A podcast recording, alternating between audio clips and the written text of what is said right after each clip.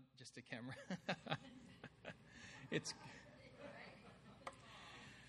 you wouldn't know what that feels like. week after week after week, there was a tripod standing like on the chairs right there with a camera, and uh, that's what I looked into and uh, and delivered the message. But but deliver it uh, we did right, and we got the messages. We hopefully were ministered to, um, not because of any lack of or abundance of anything other than the very Word of God, because it's the Word of God that doesn't return void. It accomplishes what God intends for it to accomplish in our lives. But we got to read it, we got to study it, we got to meditate on it, and we need to memorize it too. We need to understand it. Um, I want to uh, first start out with um, just uh, glorifying the Lord. He is truly faithful. Um, throughout this whole time, the Lord has done a, a, magnificent, amazing, awesome work in each and every one of us, and, and just give glory to the Lord. I am so appreciative personally um, of Him because, in this sense, to where He's worked in the hearts of all the leadership here, and He's done a, work in them to where they, they took that lead and helped, um, you know, really continue um, the work that the Lord has begun here. And so, um, so for that, I just give praise to the Lord for for that, and um, and also for his for his provision. For he, you know, from the beginning of this church, um, he has been faithful to provide exactly what we need. And you know, th- th- with this whole uh, COVID thing and, and what we've experienced, uh, we've changed the way we, we're doing things. Um, and one of the things that we are going to, you know, always have on hand not that we haven't before. We, we've had it all the way up to this point. Is hand sanitizer. You know, maybe we missed it though, and you know, but there's normally a, uh, some hand sanitizer at the very entrance, and somewhere here in the sanctuary, and and in the children's ministry, in each and every room. So there's hand san- sanitizer everywhere, but we need more of it, and so we um, uh, we did uh, put in an order last week. What was it? Was it Saturday? It was Saturday, huh? Yeah. So Saturday we put in a, a, an order for the um, the kind, not the gel, but a five gallon drum, um, so that that way we it could go into spray bottles and we can spray it onto our hands, you know, and, and use it. And um, so um, the owner of it was Pacific. Uh, uh, bulk ethanol company and they're located where? They're in Norwalk. Norwalk. So, uh, Jeff, the owner, it, it's interesting how the Lord does this. And this, I just want to share this with you because um, as you think about it, it's just a move of the Lord. We were um, we were here. The leadership was here. We were discussing. We were going through and, and planning out how uh, Wednesday would look, or really Sunday would look like, and, and, then we went from there and and modeled that um, and modeled tonight after that. But we were talking about everything that we would need to have in place. Some of the things that we um, we still have need of, and sanitize, hand sanitizer was, was, one of them. And so you know how it is uh, to get hand sanitizer now, right? It's like close to impossible. If you don't make it to Stater Brothers first thing in the morning when they they first open up and get one of their bottles that that's up on the shelf, you, you just don't get any hand sanitizer. Well, we place the order, and uh, and Jeff, the owner of this business, not only did he personally deliver the five gallons of hand sanitizer, but on top of that, he threw in another 10 gallons. So he delivered 15 gallons of this, and he donated the 10 gallons to the church. So we paid for five, but yeah. So may God bless him and may have favor in the Lord. He is a brother in Christ, and so uh, I just, I just want to, you know, again glorifying the Lord because I know uh, someone who's walking with the Lord, we know we deflect the glory to the Lord, we give it to Him, and so uh, for Him, He he was not willing to receive anything above and beyond what we had already given him. And uh, he just simply wanted to donate and bless Refuge Bible Fellowship here in Riverside. And so,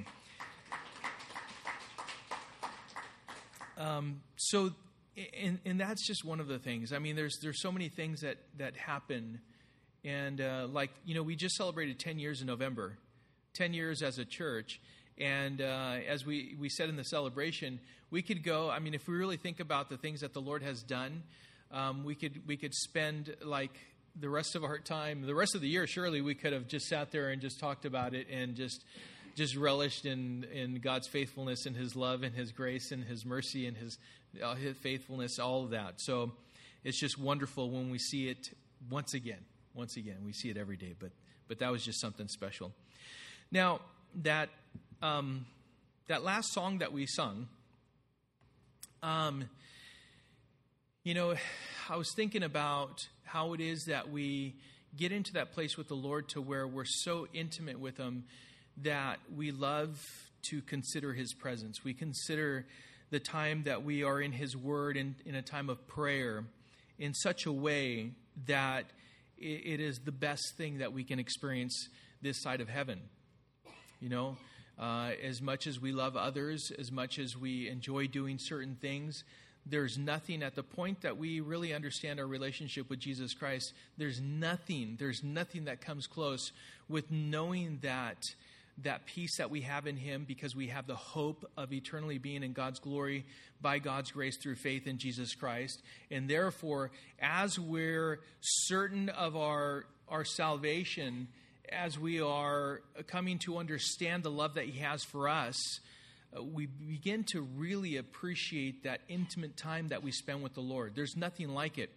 This morning, I was in the backyard early in the morning and and uh, and I, I, just I went to go water the the garden because I don't want the vegetables to die that are finally growing, and uh, and just kind of walked around. But um, one of the first things that I built in the backyard was this waterfall. And uh, if you've ever been to my house, it's kind of like it goes out and then it goes up into a hill. And um, so I, I saw as soon as we saw that house, and before we even bought it, I thought the waterfall is going to go right there. And that's the first thing that I built. I built the waterfall, and everything else has been built around it. And um, and I was there, and just thinking about what it's going to be like. And even that, just the serenity, I, I could just, you know, you, and, and, we have that waterfall just constantly going, just constantly going. It, it's just, it brings, brings me the thought of, of living water that just keeps coming, keeps coming, and keeps coming. Um, never runs out. And, and I, was, I, was, thinking that, you know, th- this is it right here. My hope is in Christ. It, it's not in this world. It's not in whatever this this world has to offer. None, none of that. That's why it truly saddened me. Um, to learn about how, and it, by the way, it angered me too. It, it, it angers me now to think about this. How a man by the name of Jon Steingard from Hawk Nelson could all of a sudden, just out of the blue, just completely turn his back on the Lord and say that he, in, in, in good conscience, cannot say that he truly believes. Um, you guys know who Hawk Nelson is? Okay, it, it's a very popular Christian uh, band. Um, it's been around for quite some time. And uh, it, it, it angers me because a man who's had the spotlight for so long and gets to the point of, of being, and I'll tell you this, being deceived by the enemy to the point to where he completely turns his back on his faith has the power, unfortunately, of many people, over many people who do not, and do not miss this, who do not know the Word of God and who do not understand the things of God and draws them away with doubt, uh, questioning their faith, which was already on shifting sand because it wasn't on the very word of God. And so it pulls people away. And that's why that's why here at Refuge we make it a point, you know, no, I'm not going to be topical. There's plenty of topics to go over in the Bible. If we if we present the whole counsel of God, trust me, we'll hit your topic. You know, because I remember uh, some time ago, you guys don't say it anymore.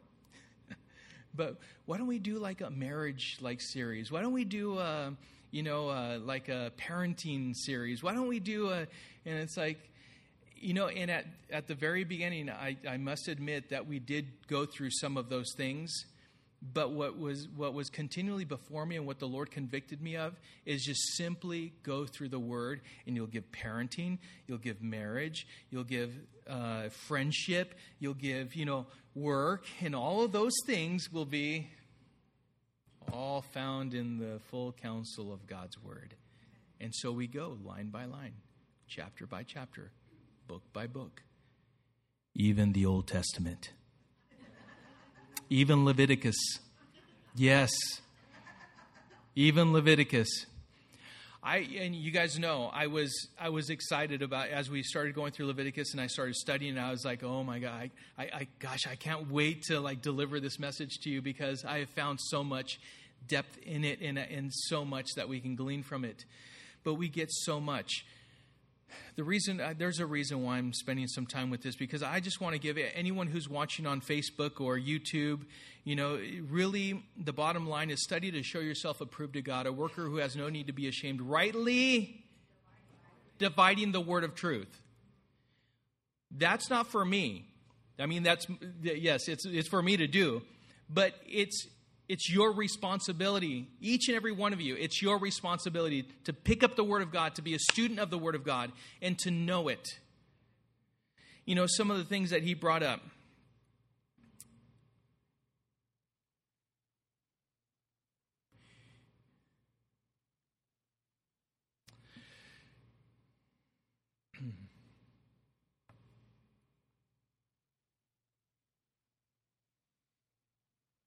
If God is all loving and all powerful, why is there evil in the world?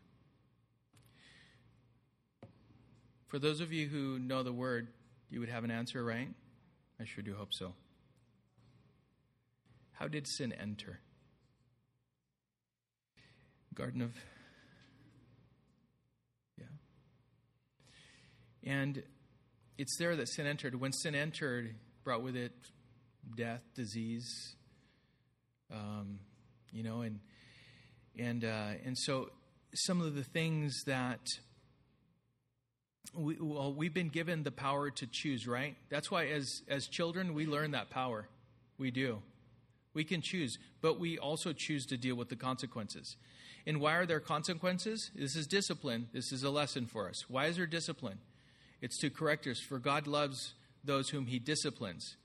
Why? Because he corrects them, he straightens them out so that they would walk in the safety of God's, uh, God's will in his, in his path, right?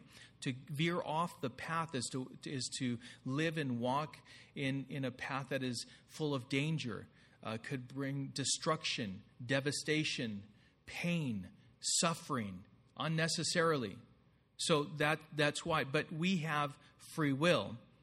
Um, and, and so and there are, are other questions that uh, he also struggled with why does he, God, say not to kill, but then instruct Israel to turn around and kill men and women and children to take the promised land? And uh, why does Jesus have to die for our sins? Uh, more killing again. So, you know, why why come up with this? Why why is that necessary? So, as we've gone through the Old Testament, we've gone through this. We've answered these questions. The Canaanites, all of the ites that were living in the promised land before the Israelites came in. I want to cover some of these things with you and perhaps go over them again and cover any questions that you have. Were they these innocent little people who, you know, they followed the Lord and you know they were just minding their own business when when God said go in and completely uh, take the land that I have given to you? Or were they completely opposed to God and offended God? It's the latter.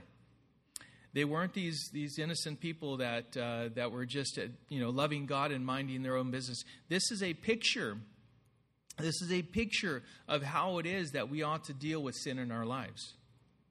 It's a picture of that. How it is that we aren't to, to toy to play with sin. To the, it's so cute, you know. It's harmless. Look, yeah, it's like Gizmo. You know, I'm dating myself, but you know. and for those kids, you don't know Gizmo, but um, look look them up. Um, gremlins.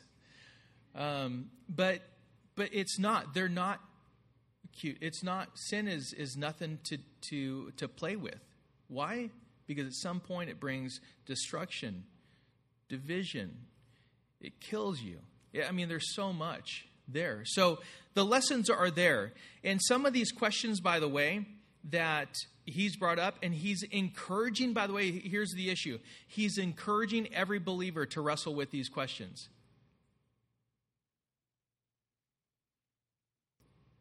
If you want to wrestle with it, I hope you know the Word of God really well and you only wrestle with it for about 10 seconds and then it's done because you've just pinned it. You know, because the Word of God, there's, there's nothing that stands to the Word of God. Anyway, so much more. I, I am I'm saddened and it breaks my heart, and at the same time, it angers me. It really does. So pray for this man, and at the same time, pray for the, I'm thinking thousands of people that do not know the Word of God that are wrestling with this very issue. Uh, I'll go back to and mention one man that really rocked me. I mean, it, it broke my heart, but I, I, was solid in the Word at that point Bob Coy. That even to this day just saddens me because um, because that that really messed a lot of people up, and and I'd have to I'd hate to be in in their shoes and be at that place to where so many people were putting their their trust in them, in him, and in this other man, and so many others, and uh, and they've fallen because of that. So I encourage you read the Word of God, study the Word of God, memorize the Word of God, and understand the Word of God. Just know it. And don't just go into the New Testament. Please don't. Read it from cover to cover, from Genesis to Revelation. The more you read it, the more it'll all come together, and you'll know it. And uh, you'll know you'll you'll know how to give an answer for the hope that lies within you when you're asked. All right. So.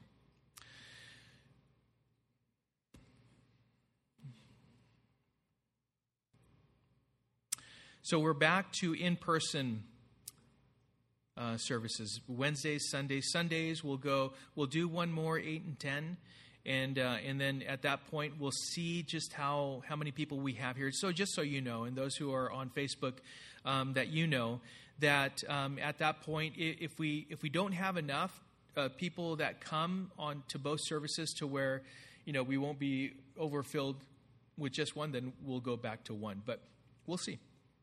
We'll see. Maybe this is the Sunday. They were just waiting for May 31st. I know it was. That's what it was. May 31st, and then you guys were going to be knocking the door down, right? Right? I sure do hope so, because that's, uh, man, there's nothing like in person just coming. I mean, um, I, I, know the way we've done it, we've, we've uh, separated the, the rows, and so we have plenty of space in between to um, observe the social distancing. Um, we, you know, if you want to wear a mask, you can wear a mask. You know, it's just all of that. That's what we're doing. But we are, you know, going by the guidelines that we have had placed before, as CDC guidelines, so on and so forth. So we we understand that. So come on out. Come on out Sunday, eight o'clock or ten o'clock. All right, let's get to our study. I thought those were important things to, to cover. SpaceX did not launch today either. I was waiting for that. And Saturday, they're going to try it again, right? Saturday. So hopefully they have good good weather and they're able to do it again. Wasn't in their favor, yeah. Yeah, they, they were even uh, starting to hunker down because uh, there was a, what tornado watches in the area, lightning. Uh, if there's lightning within 10, 10 miles, they can't uh, do it, and so on and so forth. So uh, hopefully Saturday they're able to, to do that. But just uh, just pray for them. Yeah, lightning's not good. Yeah. All right. So this evening we are in 1 Samuel chapter 29. I was laughing as I was studying and preparing um, for this evening's message because I, I surely thought that uh, we were going to cover two chapters, especially since this chapter is only 11 verses long. Um, but it's it's comical for me, and just to give you a little insight as far as me and my studying of God's Word is, you know, I, I have these thoughts in my mind as as and as I'm studying, I'm thinking this, and I'm like, okay, so we're going to cover 29 and 30, and then next week we finished up uh, 1 Samuel and then go on to 2 Samuel. No, no, there's there's plenty here in these 11 verses that God gave us to cover um, because there's a strong message uh, within it. Uh, just within this chapter. And so we're going to just kind of slow down a bit and go through this chapter and really cover it good. So let's pray and we'll get into our study. Heavenly Father, we once again thank you for your word. And Lord, is uh, hopefully we've all come to know that the man who builds his life on the rock, when the storms of life come, will not be moved. Lord, that's on your word. I pray, Father, that this would just be a portion, just, just be one moment that we spend building upon that foundation. That our very lives are anchored in the very anchor that is immovable, that is beyond the veil. And that is our Lord Jesus Christ. That is the very Word of God, the Bible. I ask, Father, that you would give us understanding, that by your Spirit, that He would come and teach us, uh, just giving us insight, illuminate your Word for us. Help us to understand and apply it to our lives that we may be better grounded in our faith and enjoy that grace that we have been given through Jesus Christ and allow the joy of the Lord to be our strength. That we may be able to give others an answer when asked about that hope that lies within us that we could also be corrected and gently correct each other when necessary. Father, may we be a people that willingly come to you and seek you for wisdom, that we ask you for discernment, and that we enjoy walking with you each and every day. I pray this moment that you would speak to us. We pray this in Jesus' name. Amen. So this this evening we're embarking on an odd journey with David. We're continuing that that journey with him. I, last uh, last week we we covered um, how it was that Saul. Uh, you know, we know that he was already you know living a, a life that uh, that was a really apart from God. You know, the Spirit had departed him some time ago, and he wasn't one that sought the Lord genuinely. We would expect that from someone like Saul, but not someone like David. And tonight, unfortunately, we're continuing on this odd journey with, with David. Now, David and his men, we know at the beginning of uh, the last chapter, chapter 28, uh, we, knew, we know that David, when he was asked, asked by King Achish to come alongside him, that he was more than willing to come along with him. And so now David and his men were ready to go into battle with the Philistines. But then they were rejected. We'll see this in this chapter. They were rejected by the lords or the commanders of the army of the Philistines, and they were sent back to Ziklag. Now, in the midst of this rejection, David, and think about this, David was highly offended. And he lightly objects to the king's decision to send him back to Ziklag but I see this as basically God's sovereign intercession, not allowing his uh, servant um, to continue to move forward without a full understanding that perhaps the Lord is trying to get his attention to go in a different direction. And so I see this. Sometimes we have these nudges in our own lives. We have these convictions, and we ought to just just sit still and just listen. Be still and know that I am God. Psalm 46 Okay, next week I'm going to give you that test, and you, you Psalm 46 10. That's it. Be still. That's, that's, uh, that's like on posters everywhere. I, I'm sure someone here posted it today on social media, no?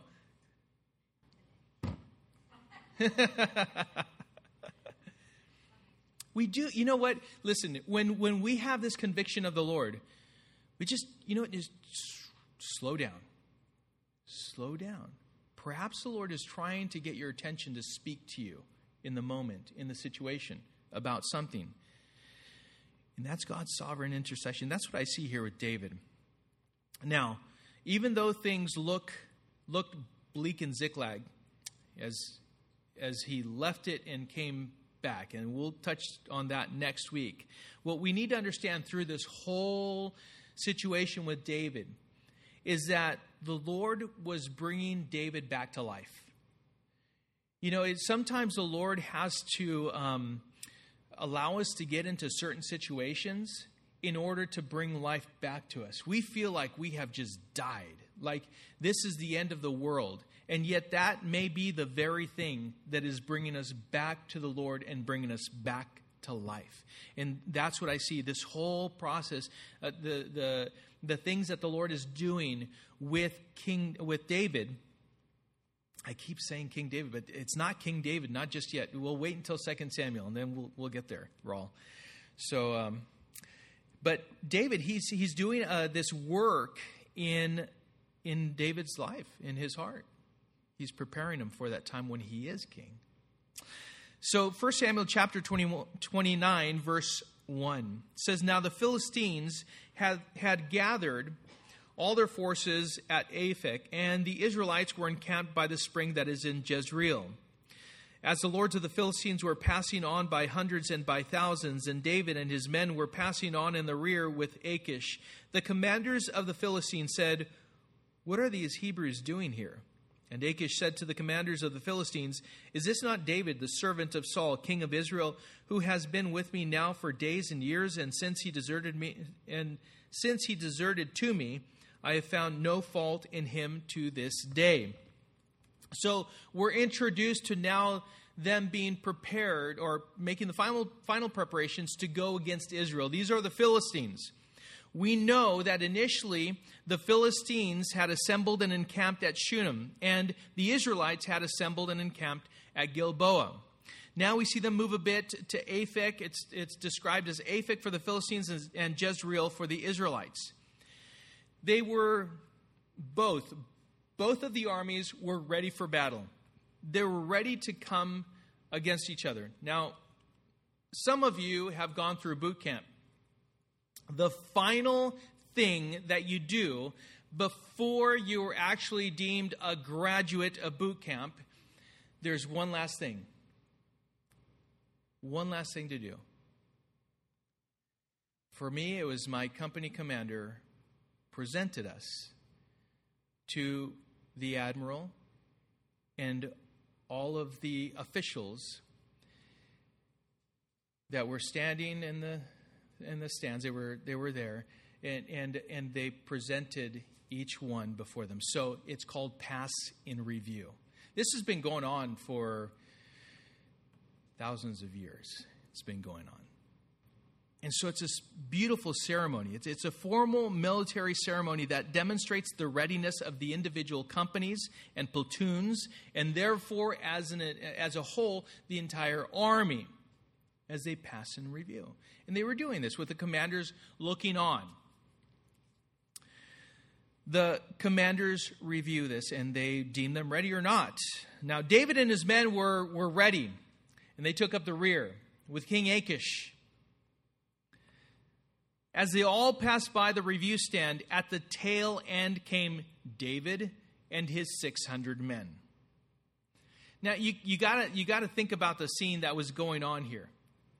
You know, everything was going good. You know, the commanders of the Philistines were like, yep, yep, that looks good.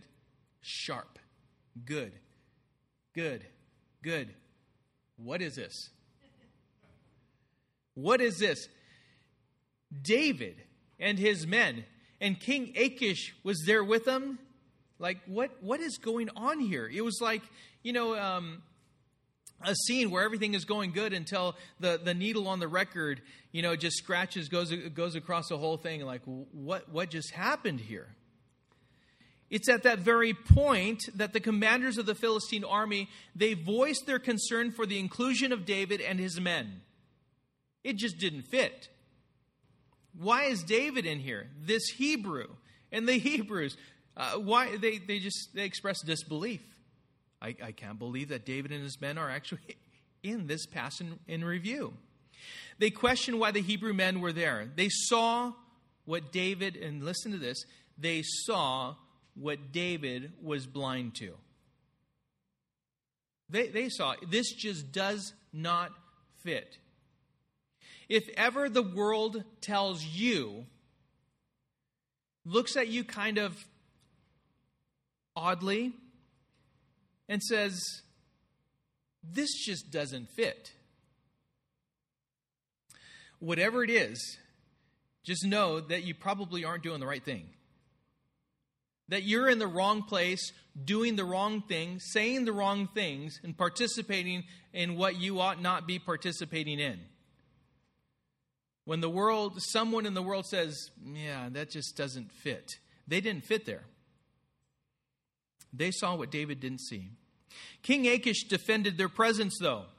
King Achish said that David had proven, uh, you know, he had, he had severed himself from uh, the Israelites and he had come and he'd been with me now for 16 months and he'd proven himself to be loyal. Um, he hasn't done anything uh, opposed to me, against me. In fact, he's a stench to his own people. Remember that David was lying to him. David wasn't really going against, against those of southern Judah.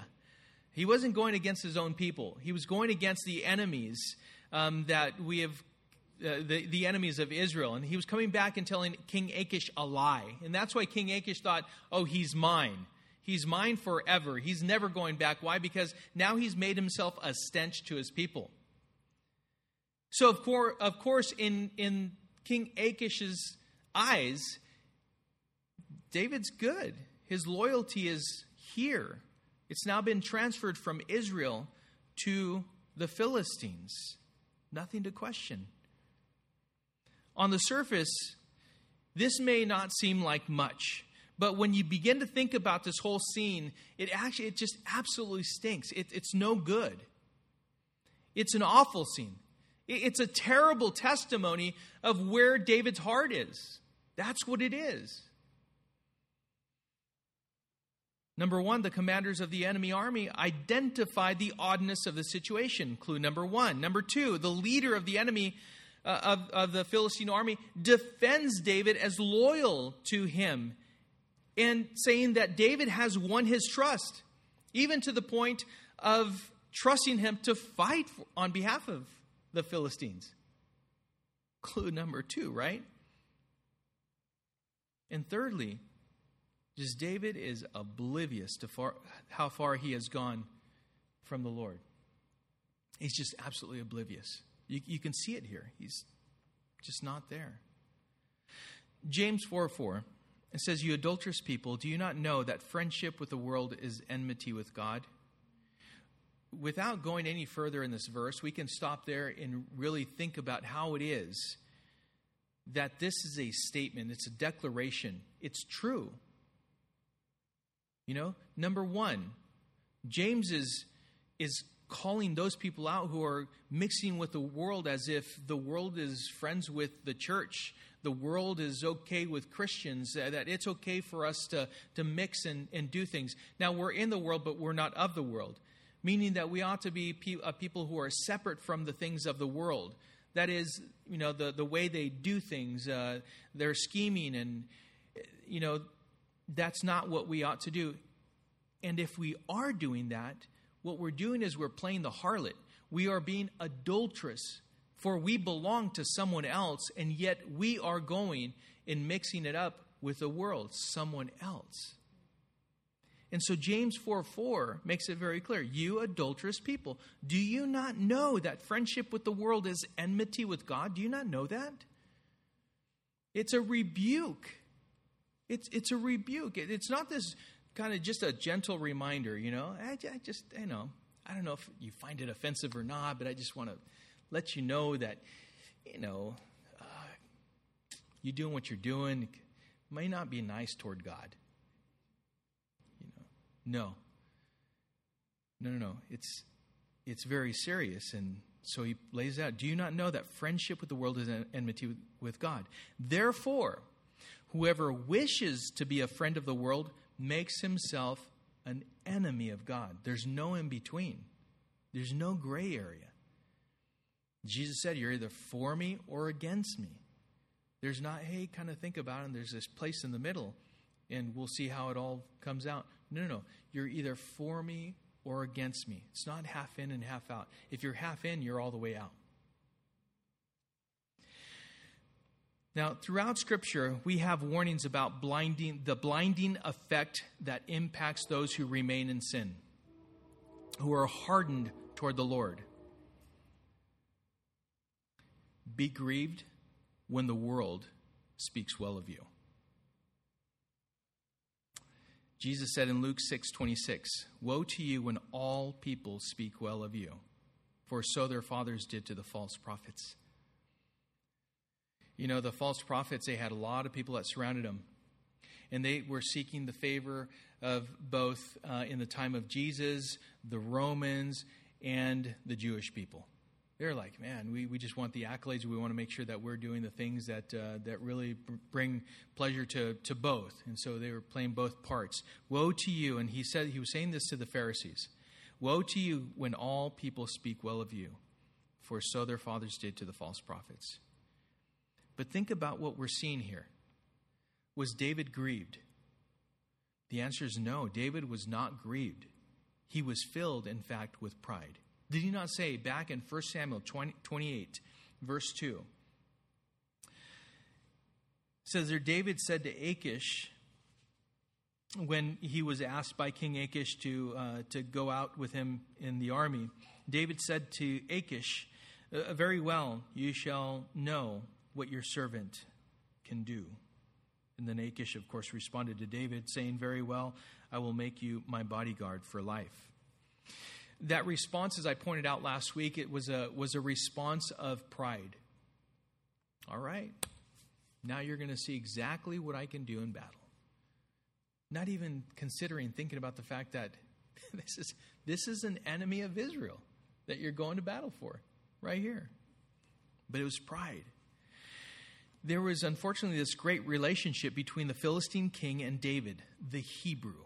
The Hebrew. When you consider the absence of his relationship with the Lord during this time, this is not a good thing. The commanders of the Philistine army kept pushing. Verse 4 But the commanders of the Philistines were angry with him, and the commanders of the Philistines said to him, Send the man back, that he may return to the place to which you have assigned him. He shall not go down with us to battle, lest in the battle he become an adversary to us. For how could this fellow reconcile himself to his Lord? Would it not be with the heads of the men here? Is not this David of whom they sing to one another in dances? Saul has struck down his thousands, and David his ten thousands. Great insight. Great insight by the commanders of the Philistine army. They had this discernment that neither King Achish or David had at the present moment. Uh, they didn't agree with King Achish and were telling him to send David back because they would not accept David in battle with them. There is there's no way that he's going into battle with us with us. They discerned that the way that David could regain the confidence of King Saul is by coming in within the ranks of the Philistines and, and devastating them from within, destroying them from within, turning them and doing whatever he thought necessary to give the Philistines into the hands of the Israelites. Smart. Smart on behalf of the commanders of the Philistine army. But was that, you know, we, we don't have any any reason to believe that David was thinking this way. None at all. You've heard the story of the Tro- Trojan horse, right? You know the story. The Greeks, under the guidance of Odysseus, built a huge wooden horse. You know, the Trojans were actually uh, uh, the people of Troy were um, had been besieged for ten years, and it was it was a complete failure because ten years of being besieged, basically, it, it was a failure. Um, they had enough food for all that time, and you know, it, they definitely didn't do a, a great job at it. But what they did was something very smart. They left this big wooden horse at the gate of Troy. They left it there. And they went back to their ships and they sailed away. Or so they made it appear, as if they did. Well, the Trojans believed this huge wooden horse was a peace offering to their gods. And thus, for them, it was a definitely a symbol of victory, victory over the Greeks. And so, what did they do with the Trojan horse? They opened up the gates and they, they rolled it right in. They thought, man, this is a statue. This is a symbol of our victory right here, right in the middle of our beloved city. They brought it in. Well, that night, this um, SEAL Team 6 came out of the middle of the Trojan horse. Someone was excited. I don't know who that was. But. Um, but no, this, this force, right, came out. These, these men came out from the middle of this, of this horse, and they, they didn't attack everyone. What they did was they went to the gates. As the, the ships sailed back under the cover of the night, they came back and opened up the gates and allowed all of the men to come in, and they completely destroyed the city. And thus, the war was over. The commanders knew that this is exactly what could happen if we allow David to go and be in the midst of us while we go and do battle with the very people that they at one point pledged allegiance to. There's, there's no way that we're going to do this. They had discernment, especially with this reputation that David had you know, Saul has struck down his thousands and David is ten thousands. Isn't that even a song? It's one of the like the, the best sellers. It's been in the top ten for how long? You know what I mean? It's like they still sing that song, they still dance to it. This David, he is renowned. He's a man of war. He is re- a relentless warrior. And by the way, he is a brilliant commander. There's no way we refuse to allow him to go to war with us and there was this discernment. It is good when you walk into the midst of people and they they quiet down. They're, they're, they're no longer telling their jokes or they apologize to you because, you know, they, they said a, a foul word or something like that. Um, you know, it, it's good when that happens because you still have that impact. It, it's that presence that you come in with. You know, the Lord is with you, and they know, hey, listen, this guy is, uh, this gal is all about the Lord. You know, for them, they did not feel comfortable in allowing the presence of someone that belonged to the Israelites at some point to come in amongst them. There's just this discomfort. That's a good thing. Because they knew that they would be, at some point, destroyed from within. Now, King Achish was forced to go talk to David and, uh, and dismiss him. So, under the pressure of the lords of the Philistines or the commanders, he was forced to go and talk to David and, uh, and dismiss him. So he did. In verse uh, 6, as we continue, says Then Achish called David and said to him, As the Lord lives, you have been honest and uh, to me. And to me, it seems right that you should march out and in with me in the campaign. For I have found nothing wrong in you from the day of your coming to me to this day. Nevertheless, the Lords do not approve of you. So go back now and go peaceably, that you may not displease the lords of the Philistines. Let's stop there for a moment.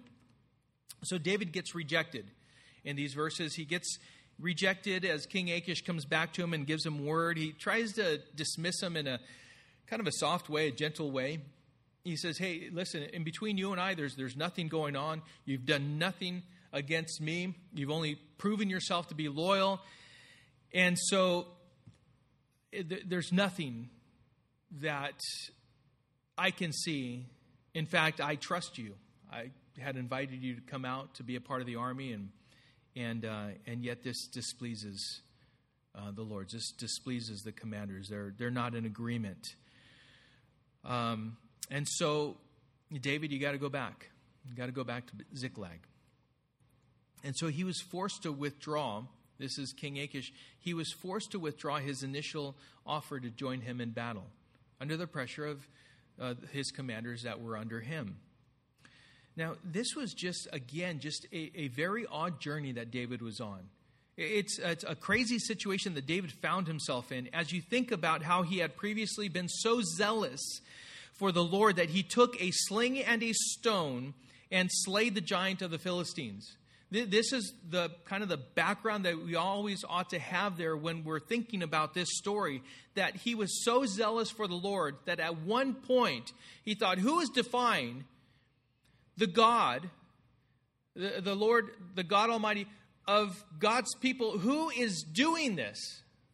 Which, in other words, he was telling the guys, uh, the Israelites, What's wrong with you? Why, aren't, why isn't someone going and doing this? And he was willing to do, that, to do that. He was willing to go. And in fact, we know the story. He ran to Goliath and took him out with one sling and one stone, just one shot. But now he was afraid to displease the lords of the Philistines.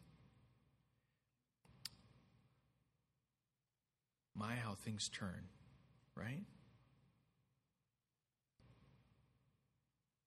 He was so willing at this point to go against his own people. That's another thing that just baffles me. When people are so willing to go, I mean, you're, it's like, hey, you're brother and sister, brother, brother, sister, sister. Oh, Why are you doing that? Why are you going against each other like as if you're, you're enemies, you're at odds? Like, what is wrong with you? By this, all people, I'll bring you back to one simple verse. By this, all people will know that you are my disciples by the love that you have for one another. And if you're showing anything other than that, then you're displaying something different than what that verse says. Right? Amen? Amen? So David was so willing to go against his own people. I was just like crazy. Why? Sometimes the best thing to say is nothing at all.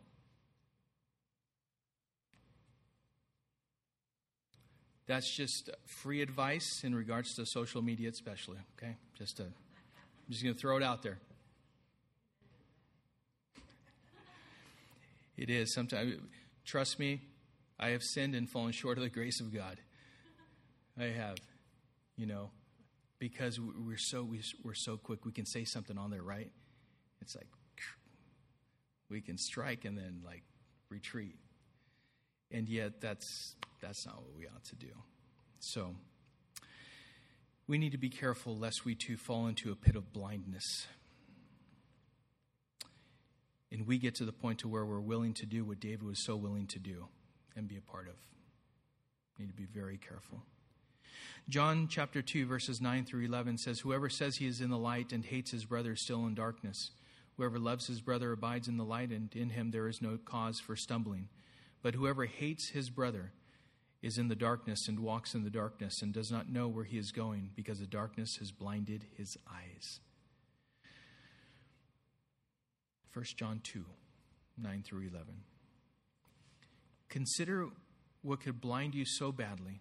This is where I wanted to slow down. This is these are this is one of those moments within this message that I wanted to just slow down a bit you know, because I, I, want for us to consider what could blind you so badly that you can't even see your own sin. So turn with me to Galatians chapter 5. Galatians chapter 5.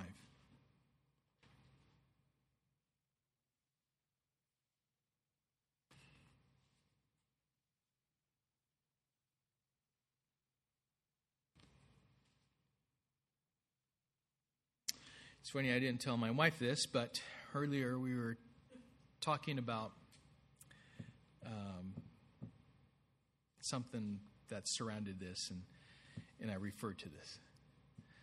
And uh, so it was fresh in my mind, and the Lord brought it to my attention. But Galatians chapter 5, verse 19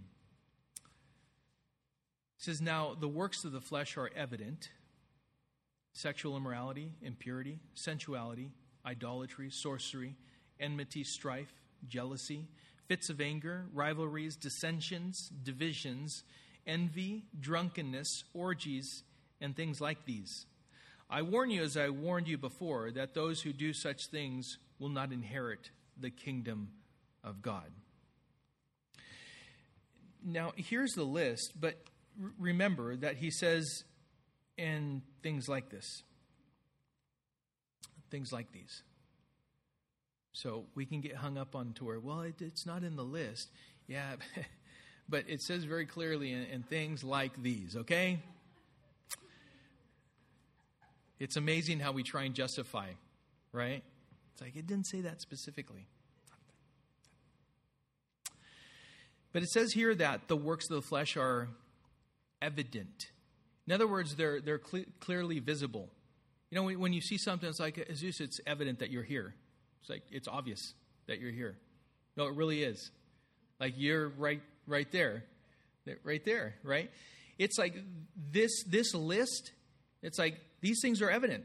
They're evident that they're works of the flesh. It, it's not something to where, yeah, but you know, it's like, um, you know, God made me this way, and you know, I just you don't know the circumstances that surround it. No, no, no, it doesn't really matter. It says these are the works of the flesh. So let's confess that they are, uh, you know, agreeing that they are. Why? Because this is truth, and our opinions, if they're opposed to this, are not truth. You know, they're just opinions, and if they're against us, then they're false. So it, the works of the flesh are evident. But I wonder who are the works of the flesh evident to? The one in the midst of them? Oftentimes not, right? Those are the very people that have no, or they, they've, they've justified it so much in their own heart that they can't even see it. To everyone else around them, though, trust me, you know, you, y'all are seeing it's like, Raul doesn't even know. It's like, why can't he see what we see? It's because I'm in the middle of it, and you need to just tell me. If I'm not seeing it, be a good brother or sister. Just say, hey, listen, what you just did was like awful. what's, what's wrong with you? You're the pastor. You know, you should be setting a better example. I'll slow down. Because I did speed the other day. So my, my, my confession. yeah, see?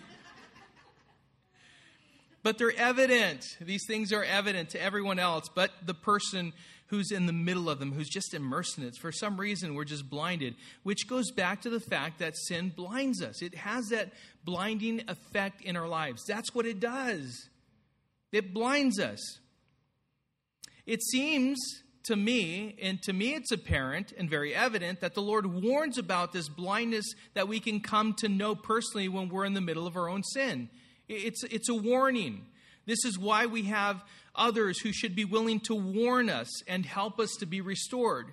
If you have any question about that, look to Galatians 6 1. It says that very clearly. So don't be afraid to warn, but just go gently to that person. And hopefully they receive it.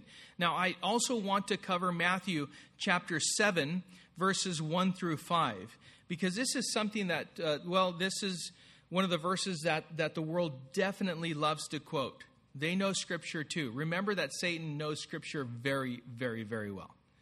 So, Matthew chapter 7, verse 1, Jesus speaking says, Judge not that you be not judged. Have you heard that one before? Yeah. So, let's go on though. For with the judgment you pronounce, you will be judged, and with the measure you use, it will be measured to you. Okay, so what's that measure? It's, it's the Word of God, so it's a true measure. We just need to be careful. The Lord is warning. Just be careful. Why do you see the speck that is in your brother's eye, but do not notice the log that is in your own eye?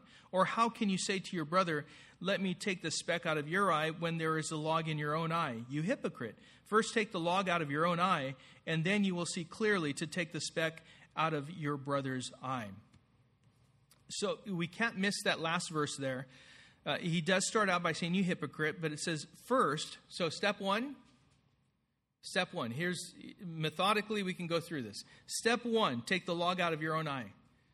Can you imagine coming in? Hey, I want to take the speck out of your own eye, and and it's like, man, is that a telephone coming out of your eye? You know. So first, consider your own. Maybe perhaps you've fallen short in the same area. So what you need to do is is number one, confess, but or and you go to that person anyway. You still go. They can't use this, by the way, and say, You have no right to come to me and judge me. Like, actually, yes, I did. The Lord, um, He actually judged my sin, and I confessed it to the Lord, and I, I agreed with Him, and I repented. So I turned. So it says here, so first I took the log out of my own eye. I understand I had I had this this pole sticking out of my eye, but then uh, now I see clearly.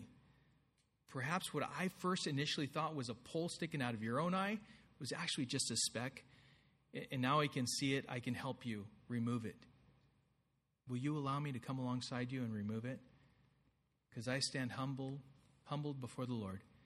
I was humiliated, and that's a good thing because now, as I was convicted of my sin, I was able to repent, and, and I'm, I'm right with the Lord in that sense, and, and now I'm able to help you out. Will you let me help you out? As you continue on through this chapter, in fact, it, it talks about fruit inspectors. In uh, chapter 7 of Matthew, in verse 15 through 20, talks about you will recognize them by their fruits. So obviously, we ought to know how to judge, but we ought to know how to judge rightly and then approach our brothers or sisters in a gentle way and in a true way and just in a loving way, right? So that's what we ought to do. I wanted to slow down a bit to kind of just talk about what is going on here with, with David. David is blinded at this point. He can't see, but this thing about sin, it, it has a tendency to completely blind us to our own sin. But we have each other that hopefully we have each other's backs. And, and we can therefore be there for each other and help each other along. That, hey, when I've fallen, you help me get up. When you've fallen, I'm, I'm going to be there for you. I'm going to help you get, get back up. That is what a church family is all about. Not quitting. Not, not hey, I see that group over there. They're just a bunch of losers, you know. They just keep going and sin and they can't even see what they're doing. I'm leaving. That's it. No, the whole church is better off when we deal with sin, when we, when we confront it, and, and we, we are restored, when we're reconciled in our relationships, and then we continue to grow. Guess what will happen when the next group of people come in and they're sinners and they just they don't know what they're doing and all that? Oh, there's more people that can go to them gently and say, hey, you know, let's go to Bible study and let's learn what the Word of God has to say. Let's grow in the Lord, that the Lord may con- bring conviction, that the Word of God would be their wisdom, that they may apply in their lives, that the Lord would make that, that lasting change in them. And we bring them along. That's what starts happening within God's people. So, just something that I wanted, again, to address here as we really uh, consider what David was going through. And just the reason why I'm spending a little more time in this area is because this is a battle ultimately for the soul. And it's a battle for the heart of the believer. You see, the devil may not be able to condemn you once you belong to Jesus, but he sure can make you ineffective if he gets you to fall and believe that you should never get back up you should always get back up. If we confess our sins, He is faithful and just to forgive us of our sins and to cleanse us from all unrighteousness. Remember God's grace. There's nothing that God's grace cannot cover. If you but come to Him in humility and ask Him for forgiveness, He'll forgive you. He is the lifter of our heads, He embraces us.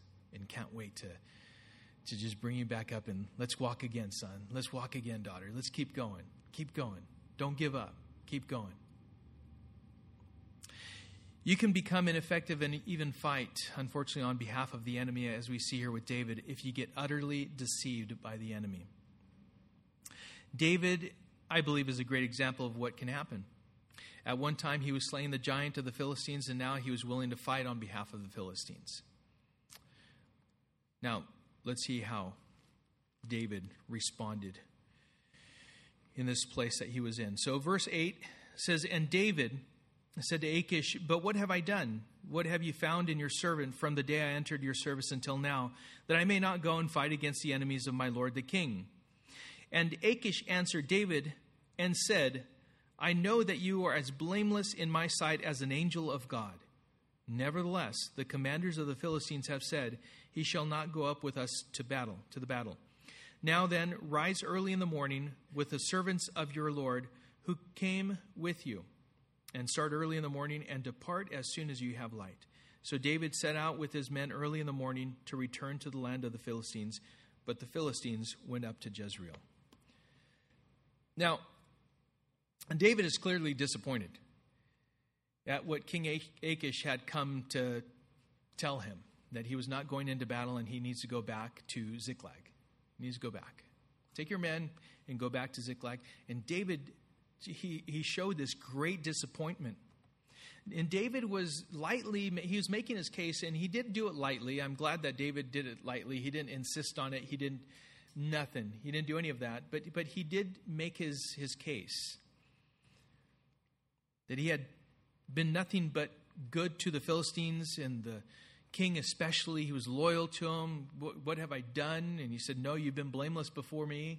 Um, in fact, he called him, he said that uh, you, in my sight, you're an angel of God. King Achish. Oh, the things that the enemy can say. And just to kind of tickle your ear and, and to, to satisfy you to, like, oh, yeah, you know, that's me you know, and, and it gives you just a little more energy to keep going on behalf of the enemy. Oh, what the enemy can say. In fact, when he first started addressing David, um, he said, As the Lord lives. Did you, did you notice that? Oh, as the Lord lives. You know, you have been honest, and, uh, and, and to me, it seems right that you should march out and in with me, you know. And he said all these things to him. This is the enemy talking to David. The enemy.